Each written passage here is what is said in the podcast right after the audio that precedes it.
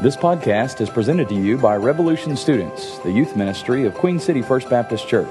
For more information, log on to www.fbcqc.org.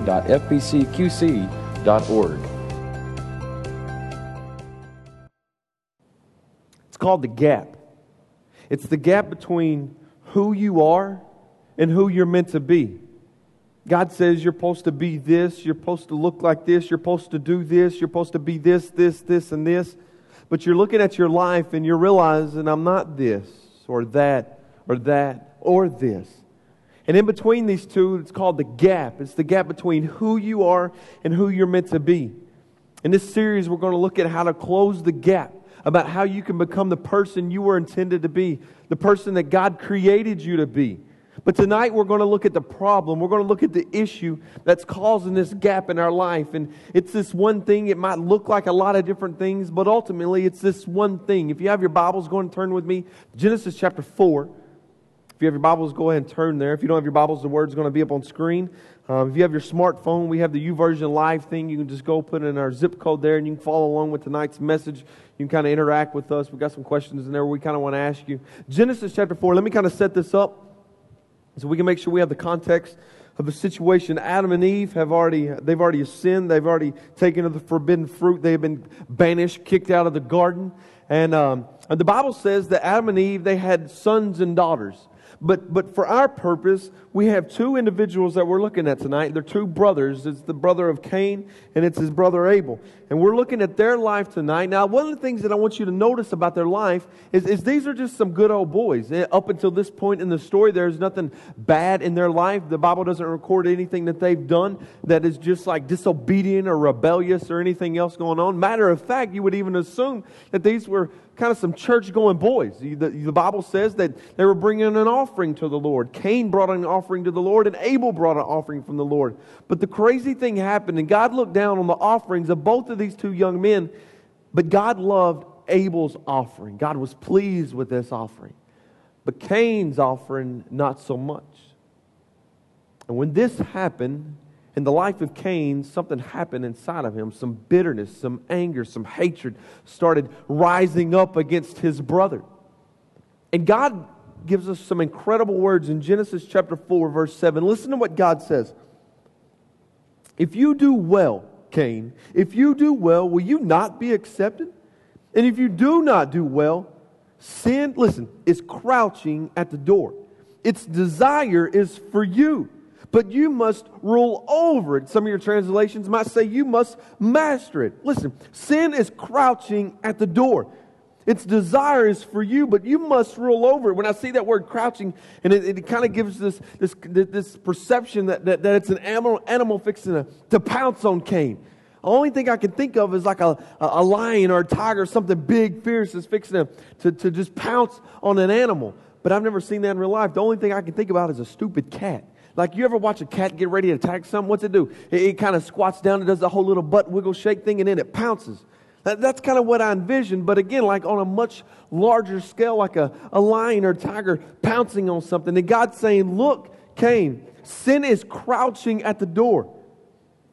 It wants you, it has a desire for you, but you must rule over it. And God has given Cain a warning here. God is saying, Look, Sin is wanting to take you over. It is trying to take you over. And sin does take him over. Listen, that's its goal. That's its purpose is to take over your life. And Cain doesn't listen to any of this. And later he finds an opportunity to kill his brother Abel in the field. It's crazy. Sin got a grip on his life and controls him and turns him into something he was never meant to be. Hear me, this is messed up. Oh, not that this happened by no means. It's messed up in the time frame that it happened. In less than 837 words from the beginning of the fall, we have our first murder. 837 words. Tonight's message is longer than that. Two chapters, we have our first murder. Now, if I would have been writing this story, it would have played out completely different. Oh, this would have happened. But, but Cain and Abel, they would have got into a scuffle. One of them would have busted the other one in the nose, gave him a bloody nose, busted lip. They'd have hugged it out like brothers do. And then centuries or generations later, our first murder would have happened, but not this quick. Why? It's because of the incredible power of sin. A lot of psychologists think that uh, the answer to this big problem is knowledge, it's education. It's about teaching people to make the right choices, to teach people how to make the right decision, to choose what is right. I mean, come on, this sounds good, right? Yeah, of course it does. Did you know when in 1901 that the primary means of transportation was horse and buggy? There were a handful of cars, but the primary means of transportation was horse and buggy. But in less than seven decades later, we have a man walking on the moon. We have cured all kinds of diseases, healed all kinds of sickness. In our century, in our generation alone, the knowledge doubles and triples like never before. And you would think that our generation, that era, would be, would be known as like the era of knowledge. But did you know it's called the century of murder? So obviously, education isn't the answer. Students, hear me. Sin is a beast that wants to take over your life and ruin you and consume you. But hear me, it's not just you. It's everybody. It's you, it's me, it's your mom, it's your dad, it's your grandma, it's your grandpa. It's everybody. Listen to what Romans 5:12 says. Therefore, just as sin came into the world through one man and death through sin, and so death spread to all men, all men because all have sinned. Here's the thing I found out uh, between you and me and a lot of other people in the world is some of us know how to manage our symptoms better than others. Some of us learn, have learned how to control the way it looks to others. And when we do this, there becomes a gap in your life. Sin will never let you become who you were supposed to be.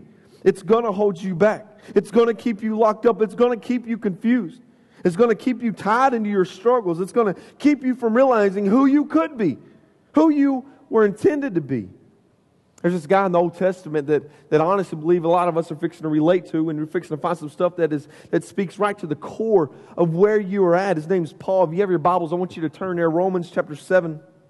Romans chapter 7, verse 18 is where we're going to jump off at. Listen to what God's word says. Romans 7, 18. For I know that nothing good dwells in me, that is, in my flesh. Students, there is nothing good inside of you. That's what God's word said. There is nothing good in my flesh. There's nothing good inside of you. There's nothing good inside of me. Let me just say this to kind of make sure we understand this. There's nothing good inside of my little boy. Oh, that dude is just a straight hellion some days. He is just terrible. When you drop him off at the nursery and you got to like say, hey, good luck tonight. I don't know how you're going to make it. There's nothing good inside of him.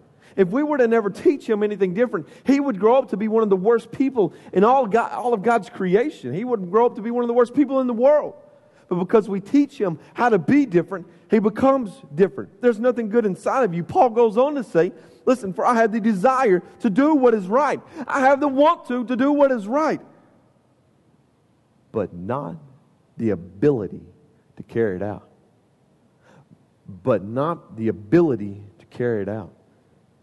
Is that you tonight? Oh, you want to do what's right. I don't think there's a whole lot of us in here that are just consumed with doing bad. I think that majority of us, we want to do what is right. We want to do the right thing. But we just don't have the ability to carry it out. Verse 19, for I do not do the good I want, but the evil I do not want, listen, is what I, what I keep on doing. For I do not do the good that I want. I want to do the good things, but, but I, I don't do the good things. And the evil things that I don't want to do, I end up doing these things. And I keep on doing these things. For the longest time in my life, this verse was my life verse. I wanted to do the right things, but I kept on doing the evil things. I know what I'm supposed to do, I just don't do it. I know I'm not supposed to gossip, but I do. I know I'm not supposed to look at porn, but I do. I know I'm not supposed to cuss, but I do. I know I'm not supposed to lie, but I do. I know I'm not supposed to get angry and mad, but I do. I know I'm not supposed to have, be having sex before marriage, but I do. I know I'm not supposed to blank. You fill it in with whatever it is that you might be doing, but I do. And listen to what Paul says. For if I do what I do not want, it is no longer I who do it, but sin that dwells within me. I'm like a person that can't control myself. I'm not able to. Students, sin is, sin is so clever in the way it conceals itself and hides itself. A Hebrews 11 24 says this choosing rather to suffer affliction with the people of God than to enjoy, listen, the pleasures of sin for a season. Let me just say this sin is fun. Oh, it's fun. It's a bundle of joy for a season. Oh, this little thing that you're experiencing, oh, it's going to be fun for a little while. Sin never looks big. Sin never looks painful. Sin never looks like it'll cost you. Sin never looks like it'll steal from you. Sin never looks like it'll cripple you. Yet it does. And it causes a gap in our lives. It causes a gap between who we are and who we're meant to be. Sin has a way of making us into things we were never meant to be. Did you hear that? Write that down. Tweet that, post that, Instagram that thing. Listen to this. Sin has a way of making us into things we were never meant to be. And most of us have realized this. When sin starts to pull our strings, we're not strong enough. We don't have the strength or the power to resist this thing. You ever heard about a guy by the name of Samson in the Old Testament? Oh, Samson was a beast. Uh, an angel came to his mom and dad and said, Hey, you know what? Pretty much you're fixing to have um, the Hulk. Yeah. This dude is going to be like full of muscles, just like 48 pack abs. It's going to be like ridiculous. Let's just give you three rules to just kind of live by, just to kind of govern this kid, um, to keep his strength. Um, he is never to drink wine. Um, he is um, uh, never to touch anything like defiled, dying, or anything like that. And the third thing, very simple, just don't cut his hair. Let him have like long, flowy dreadlocks. That'd be great. Just don't do them three, three things, and then we're okay. And one day, a little bit, a little bit later down the road, Samson is kind of walking along, and uh, all of a sudden, this big lion, tiger, or something just gets ready to jump on and pounce on him. And, and Samson just goes, whoosh, and just breaks this dude in half, just like crushes this lion. Absolutely incredible. You see his strength, you see his power. There was another time found in God's word that he was getting surrounded by, by, by an army and he's inside his building. He just walks up to the, to the city gates. This gates like you let your dog out with. These are like huge city gates. You ever seen any of the old war movie fight movies? You've seen these big old protected cities with these huge gates. Dude just walks up to him and just like breaks them off their hinges and just walks out with the gate. A gate a gate. It's crazy. There was another time that the Philistine armies, they didn't really like him so much. The Philistine army is like, like kind of surrounded him. The Bible says there's about a thousand of them. And they're fixing to get ready to spank his behind. And he just picks up, he don't have a weapon, a sword, a bow and arrow, a bow staff, or anything like that. No, this dude picks up a jawbone of a donkey, of a donkey, and just goes to spanking their behind. A thousand people he fights. A thousand, not a hundred, not 500, but a thousand. You see his strength, you see his power, but something happens. He's dating a Philistine hottie. He should have never been dating this girl, but she must have been good looking because he is like madly, deeply in love with her. And all of a sudden, one day she's like, Hey, why are you so strong? Why you got them big muscles? And he knows he's not supposed to share his secret. So he just kind of improvises a little bit. And he says, All right, here it is. This is the truth. I'm not allowed to have PB and J. That's not in the Bible. Just work with me on this. We can kind of. Some of y'all got like so excited. PB and J's in the Bible? Yeah. No, I'm just making this up for the next little bit. Just humor me and walk with me. He says, Yeah, I can't have any PB and J. And so she's like, Oh, okay. She makes a tuna fish sandwich, again, not in the Bible, and she puts a little PB and J in there, and he eats it and this and that. She thinks like his power's fixing to be gone. They go to bed that night, and uh, all of a sudden she's like, Samson, the Philistines are here, the Philistines are here, the Philistines are here. He jumps up and starts spanking these dudes behind because she's already told them, like, when I say come, you come and you get him. Well, it didn't work. Samson just put the smack down on these people. Uh, a couple days passed, however the time frame might be, and all of a sudden she comes up, she goes, If you really love me, you'll tell me what you did. Why are you so strong? And he says, All right, here it is, woman. Here it is. I've never cut my big toenail. And she's like? Okay. That night he goes to sleep and she cuts his toenail. She thinks his power is going to be gone. Same story. She's got the Philistine army kind of lined up and she's here they come. And she's like, The Philistines are here, the Philistines. And he jumps up and he's like, puts the hammer down on these dudes again. And finally she's just like, If you really love me, you'll tell me what your strength comes from. And finally, eventually, after wearing down and wearing down, he opens up. He tells her the one thing he should have never told her. says, It's my hair. I've never had a haircut before. And that night, he goes to sleep. And she cuts his hair. Now, I want you to know something. The man that was so strong, that ripped gates off of buildings, that just put the smackdown on like so many different people, that was so big and so strong and so mighty, this dude would have put Hercules to shame. All of a sudden, this guy that was so strong that could defeat anything is fixing to be defeated by a bunch of nobodies. The Philistines are coming. She says, The Philistines are here. The Philistines are here. And he jumps up thinking he's fixing to put the smack down on these dudes. And they come in and they put the smack down on him. And the thing that I want you to see is that he was powerful, he was strong, but, but kind of just work with me a little bit on this. The moment that disobedience came, the moment that he kind of kind of did some things he wasn't supposed to, when this thing happened, he no longer became strong. The twine, the handcuffs that bound him up, usually he had been able to break free from. He can no longer break free from these things. And it's the same thing in your life with this thing called sin. You can't beat sin. You can't defeat sin. You can't do it good enough. You can't be good enough. There's nothing you can do in your strength to defeat sin. I'm going to try harder. You're no match for sin. You can't do it. I can't do it. Hear me. I've tried. For the longest time, I said, I'm going to be better. I'm going to do better. I'm going to read my Bible. I'm going to come to church. I'm going to do this. I'm going to do this, God. You'll see. I'm going to be better. I never was. Defeated every time. And it's the same thing in your life and in my life. We can't beat sin. So, where's the solution? Where is our answer? If you have your Bibles, turn with me to 1 Corinthians. I want you to see this 1 Corinthians 15, verse 57. Here's our answer to this thing called sin. Listen to this. But thank God he gives us victory over sin and death through our Lord Jesus Christ. That's some good stuff.